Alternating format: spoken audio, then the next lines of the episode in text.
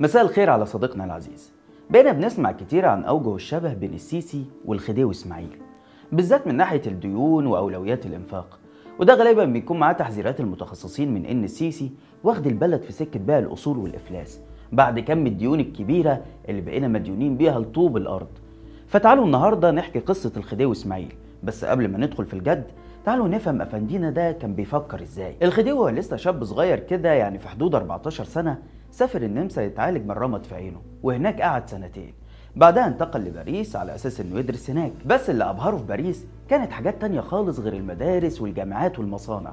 وده لأنه أعجب بجمال الشوارع والمباني وقرر من وقتها إنه يحول القاهرة لباريس الشرق. أفندينا كمان كأي مراهق يعني أعجب ببنت إسبانية جميلة اسمها أوجيني. بس لسوء حظه ما كانتش من نصيبه. لا وكمان فوجئ بعدها إنها اتجوزت إمبراطور فرنسا نابليون الثالث. إسماعيل باشا لما بقى خديوي حب يرجع الود القديم فاستغل حفل افتتاح قناة السويس ودعا الاكس بتاعته وفعلا وافقت إنها تحضر. وهنا بدأ الخديوي يرتب كل حاجة في البلد عشان عيون حبيبته اللي سابته واتجوزت نابليون. أسهل حاجة عند الخديوي كانت بناء القصور. أنا عارف التشابه بدأ بدري قوي. المهم إنه بنى الأوجيني قصر الجزيرة على الطراز الفرنسي. وكمان أمر بزراعة الكرز اللي هي بتحبه في الحديقة. وغالبا دي فاكهة ما كانتش موجودة في مصر فالخديوي طلبها من بره مخصوص علشانها. مش كده وبس ده كمان أنشأ شارع الهرم عشان تعدي منه لأنها طلبت زيارة الأهرامات وعمل لها كمان حديقة الجبلايه عشان تمتع عينها بالنظر ليها. ولما جه يوم افتتاح القناة عزف لها النشيد الوطني الفرنسي ودخل معاها كده وهم ماسكين ايد بعض وساب وراه الملوك والأمراء اللي جايين يجاملوه.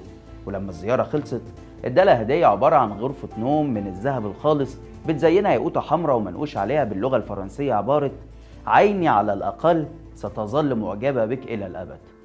رومانسي قوي الخديوي بتاعنا ده والله. يا ترى بقى السيسي بيعمل كده مع مدام انتصار ولا هو زي افندنا في إيه بالظبط؟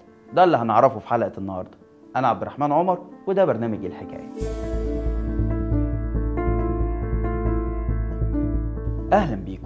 الخديوي اللي البعض بيعتبره المؤسس الثاني لمصر الحديثة حكم مصر لمدة 16 سنة.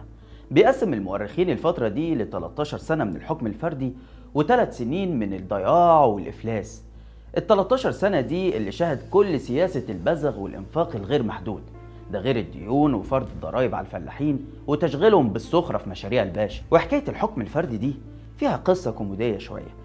وهي إن الخديوي لما عمل أول مجلس نيابي في تاريخ مصر وكان اسمه مجلس شورى النواب قالوا للأعضاء مؤيدي الحكومة يقعدوا على اليمين والمعارضين يقعدوا على الشمال.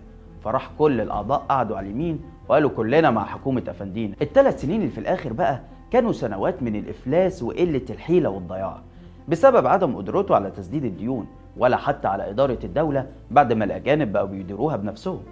عشان ينتهي عقده باحتلال مصر وعزله من منصبه. فيقوم رايح على الأستانة ويعيش اللي اتبقى من حياته في قصر إمرجان على البوسفور. وده قصر كان الخديوي اشتراه بقرض قيمته أكتر من 3 مليون استرليني. ده طبعا كان غير أكتر من 20 قصر خديوي مش رئاسي بقى. كان بناها الباشا في مصر. أشهرهم قصر القبة وقصر عابدين وقصر راس التين.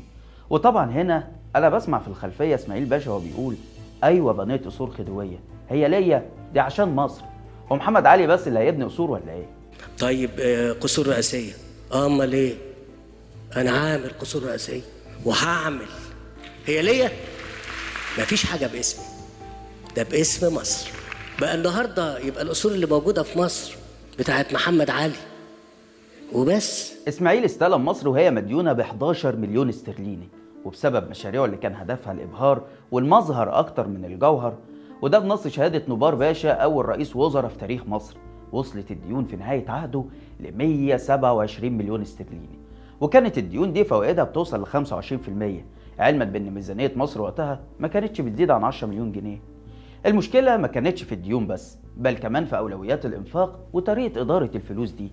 اللي لو كانت اتصرفت على التعليم ولا الصحة ولا الصناعة ولا الزراعة أكيد النتيجة كانت هتختلف. أمال يا ترى أفندينا كان بيصرفها إزاي؟ تعالوا نشوف. مثلا مشروع زي قناة السويس اللي بدأت أصلا في عهد سعيد باشا واتكلفت 16 مليون استرليني. القناة افتتحت في عهد إسماعيل عشان يتكلف حفل افتتاحها بس لوحده 2 مليون ونص استرليني. ومش هنتكلم عن موت آلاف المصريين اللي اشتغلوا بالسخرة في حفر القناة.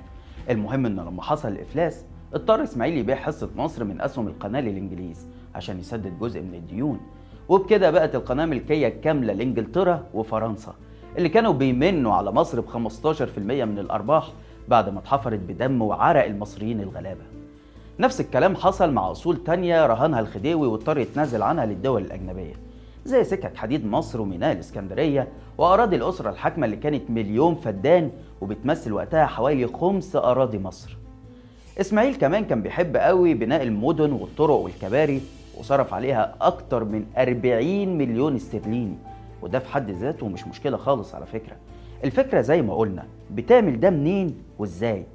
كمان صرف ملايين على الحفلات والفرمانات اللي اشترى بيها لقب خديوي وغير بيها نظام وراثة العرش بحيث يديه لابنه بدل ما كان بيروح لأكبر أبناء أسرة محمد علي. وزي ما شفنا قصته مع أوجيني والقصر بتاع تركيا اللي اشتراه والقصور اللي بناها ودار الأوبرا اللي أنشأها على الطراز الفرنسي وغيرها من مظاهر البذخ والإسراف اللي كان هدفها إنه يعجب الأوروبيين ويبين لهم إن خزنته مليانة عشان يدوله قروض تانية. وفضل على الحال ده يا سيدي لغاية ما فاق على الكارثة. الخديوي كمان كان كل ما يتزنق في فلوس يروح فارض ضريبة على المصريين. وطبعا كان بيستخدم القمع في جمع الضرايب دي لدرجة إنه في مرة قدر يجمع 28 مليون جنيه لما أجبر مستأجري الأراضي إنهم يدفعوا إيجار ست سنين مرة واحدة. طبعا كلكم بتقولوا دلوقتي معاهم حق اللي بيشبهوا الراجل ده بالسيسي. ده كأنه فتح كتاب التاريخ وجاب صفحة الخديوي إسماعيل وقعد ينقل منها. من أول الديون اللي بقت إدمان وصلت دلوقتي ل 370 مليار دولار يعني أربع أضعاف ديون مصر سنة 2010 لطريقة صرف الفلوس على الطرق والكباري والعاصمة الجديدة وطبعا القصور الرئاسية وصفقات السلاح اللي بمليارات الدولارات. ده غير بقى أكبر دار فنون وأوبرا في العالم وأكبر مسجد وأكبر كنيسة وأكبر برج أيقوني وغيرها من المشاريع اللي مش هيستفيد منها غالبية المصريين ولا هتحقق عائد يغطي الديون اللي اتعملت بيها. وحتى وأنت بتشوف حلول أفندينا من 150 سنة هي هي حلول السيسي النهاردة. افرض ضرايب على الناس وخد ديون جديدة عشان تسدد فوائد الديون اللي فاتت. واهتم بالمظاهر والإبهار. ومالكش دعوة ولا بالتعليم ولا بالصحة ولا بالمصانع. أو أقول لك خصخص المصانع كمان. عشان تجيب لك شوية فلوس تصرفهم على مشاريعك العملاقة اللي هتعمل بيها جمهورية جديدة. واوعد الناس إنهم يستنوا عليك بس ست شهور.